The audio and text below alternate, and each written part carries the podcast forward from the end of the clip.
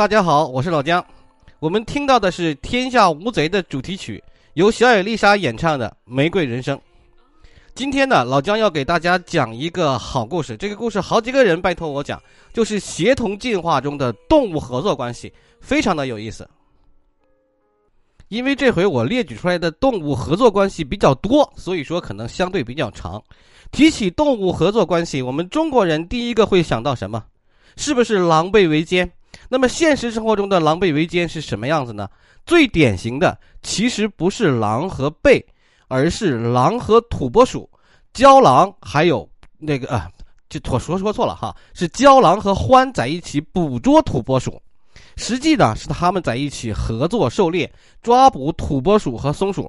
土拨鼠长得很可爱的，圆滚滚的哈，尤其打起架来非常有意思，胖乎乎的，互相像人一样互相推搡，嘴嘴里还骂骂咧咧的哈。如果说哈土拨鼠在地面上，那么跑得快的郊狼就率先开始追逐，如果能抓住的话，它就直接吃掉了。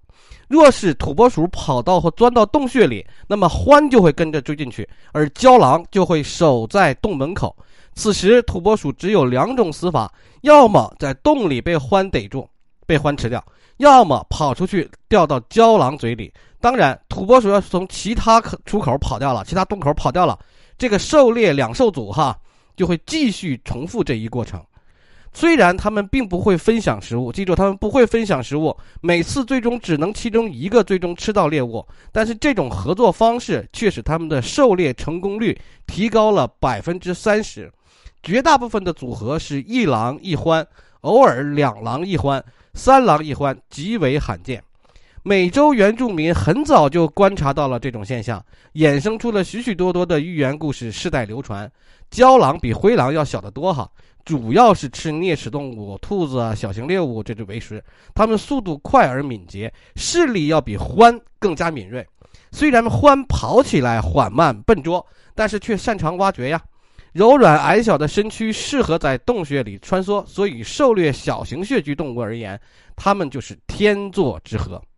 我给大家上了一张图，其他其他陆陆续续的图啊，其他其其他动物的图哈，大家自己扫找一找吧啊。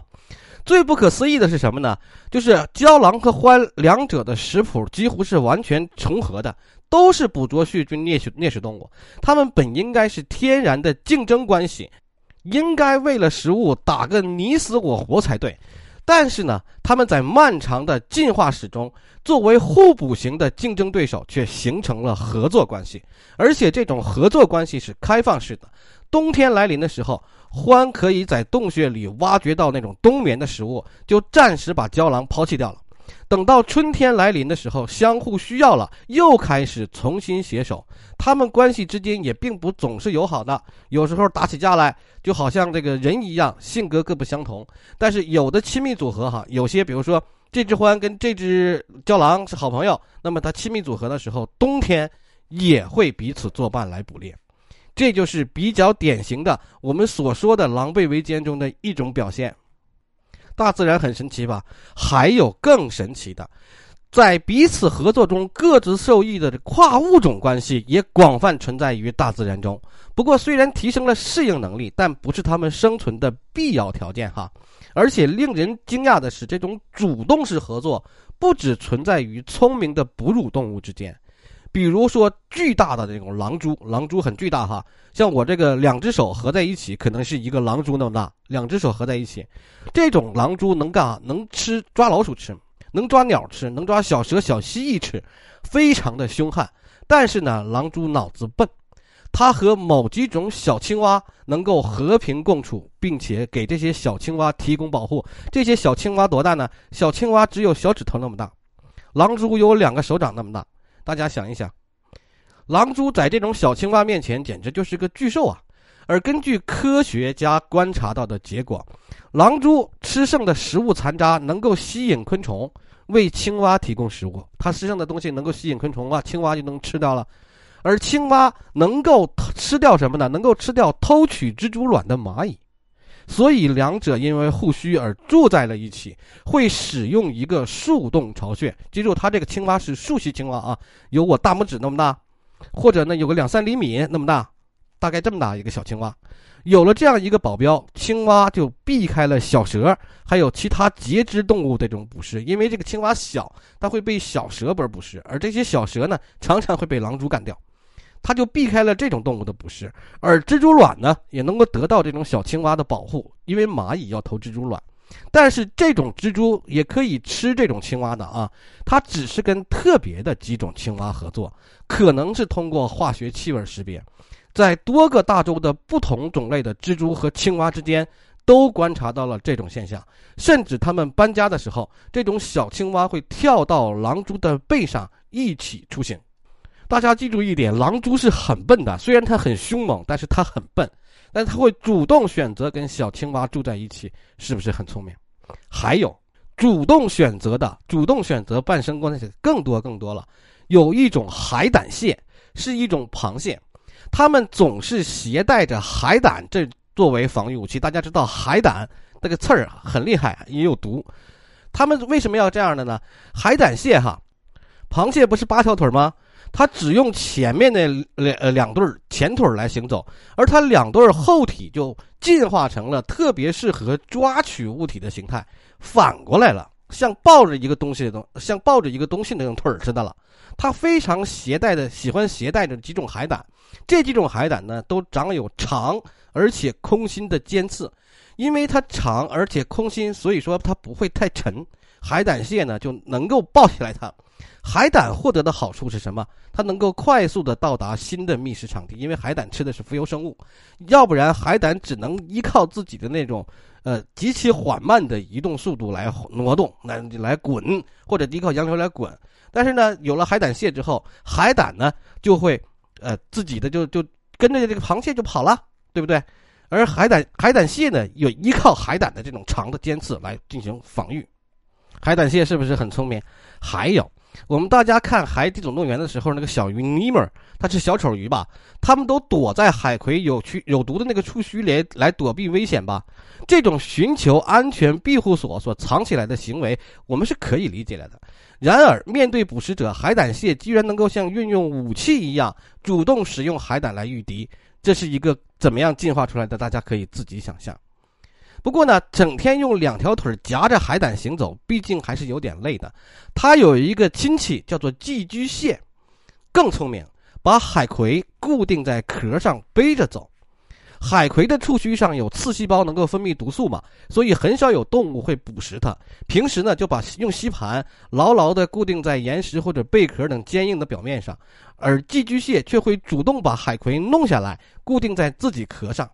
寄居蟹在找到一个新的合适的贝壳以后，哈，闪电般的换完了壳，然后用钳子和腿把旧壳上的海葵给使劲给抠下来。再不厌其烦地给拨弄到新壳上，海葵就重新吸附住了。看完寄居蟹，在这个视频网上有的啊。看完寄居蟹这种迷幻操作哈，咱们都会怀疑它这个寄居蟹怎么会这么聪明？弄来了海葵之后，这就妥妥的具备防守反击能力的主动防御系统了。这个智慧到底是属于寄居蟹的自己行为，还是进化规则呢？现在还不得而知。海葵搭顺风车的好处就是移动范围变大了。获得食物的空间也增加了，而且海葵不挑食，几乎什么都吃。寄居蟹吃剩的那个残渣就被海葵给吃了，怎么样？这也是合作伴生关系吧？如果说论到这个真正的合作的亲密无间，跟一家人一模一样，我们刚刚说的狼蛛和小青蛙都不算什么，人家都已经发展成协同进化的，就是虾虎鱼跟手枪了。手枪虾，日本天皇就是研究虾虎鱼的一个国际有名的一个专家，顶尖的了。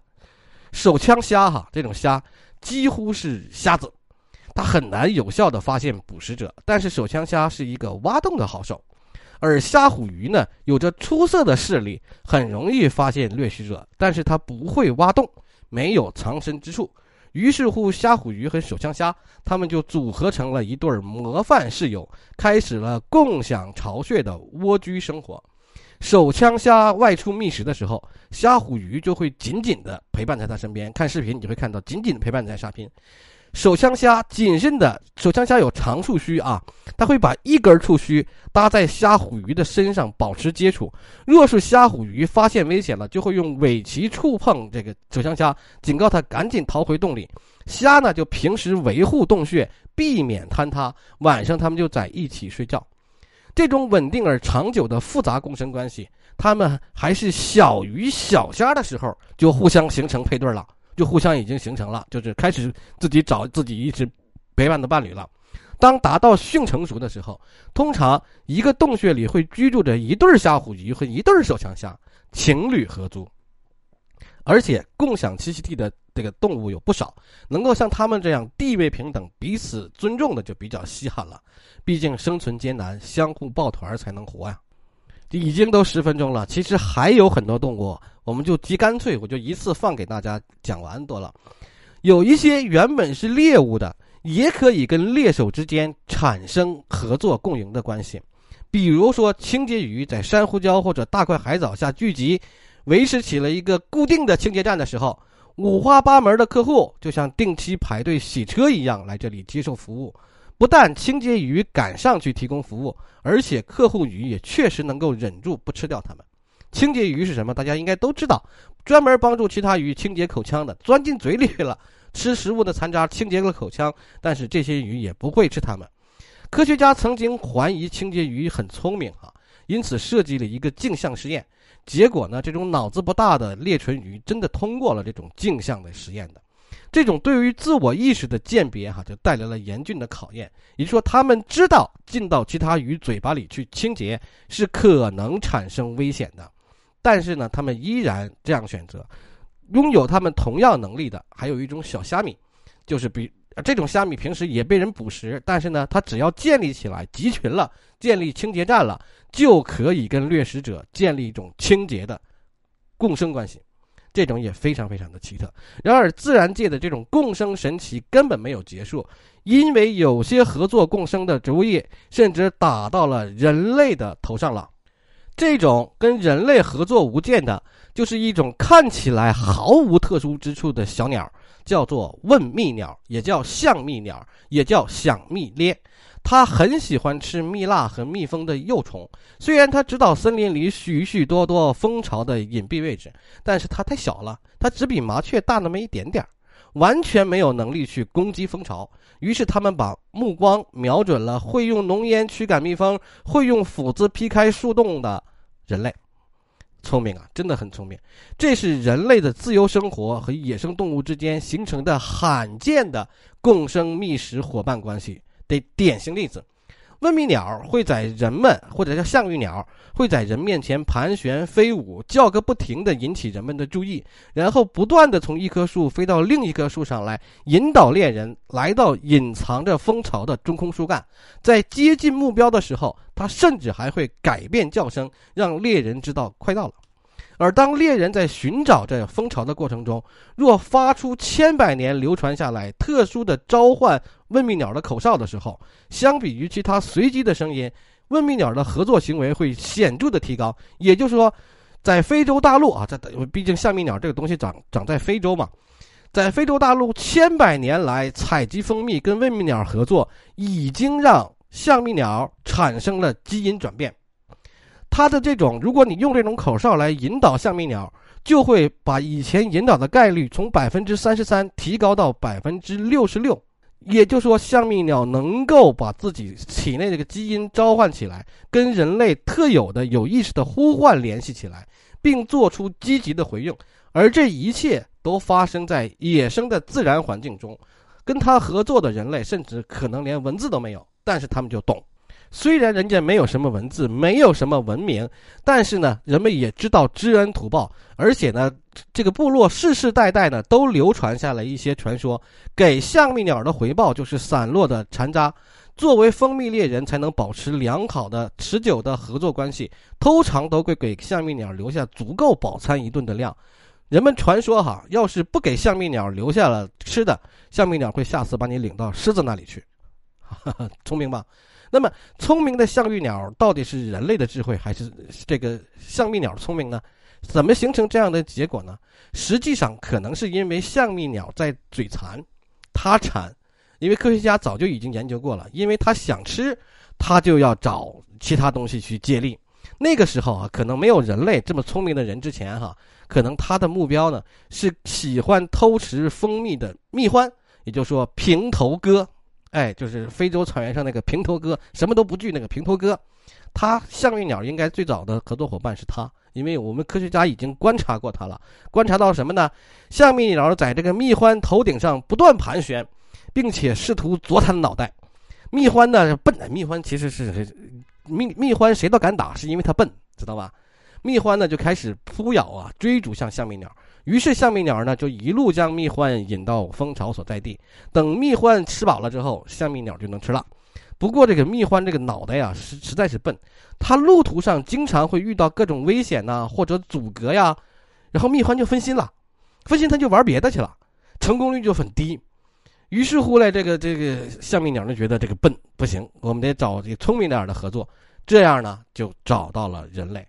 这样说来，是不是感觉动物非常非常的聪明，与我们的刻板印象中要更加灵活，甚至会学会使用策略呢？其实这种方法在要漫长的时间里才能形成，而共生关系也被越来越多的学者认为是进化背后的重要推力。许多物种都存在着互相依存的共同进化的漫长历史。感谢大家的收听，下一回我们再说说笨动物是怎么笨的。感谢大家，再见。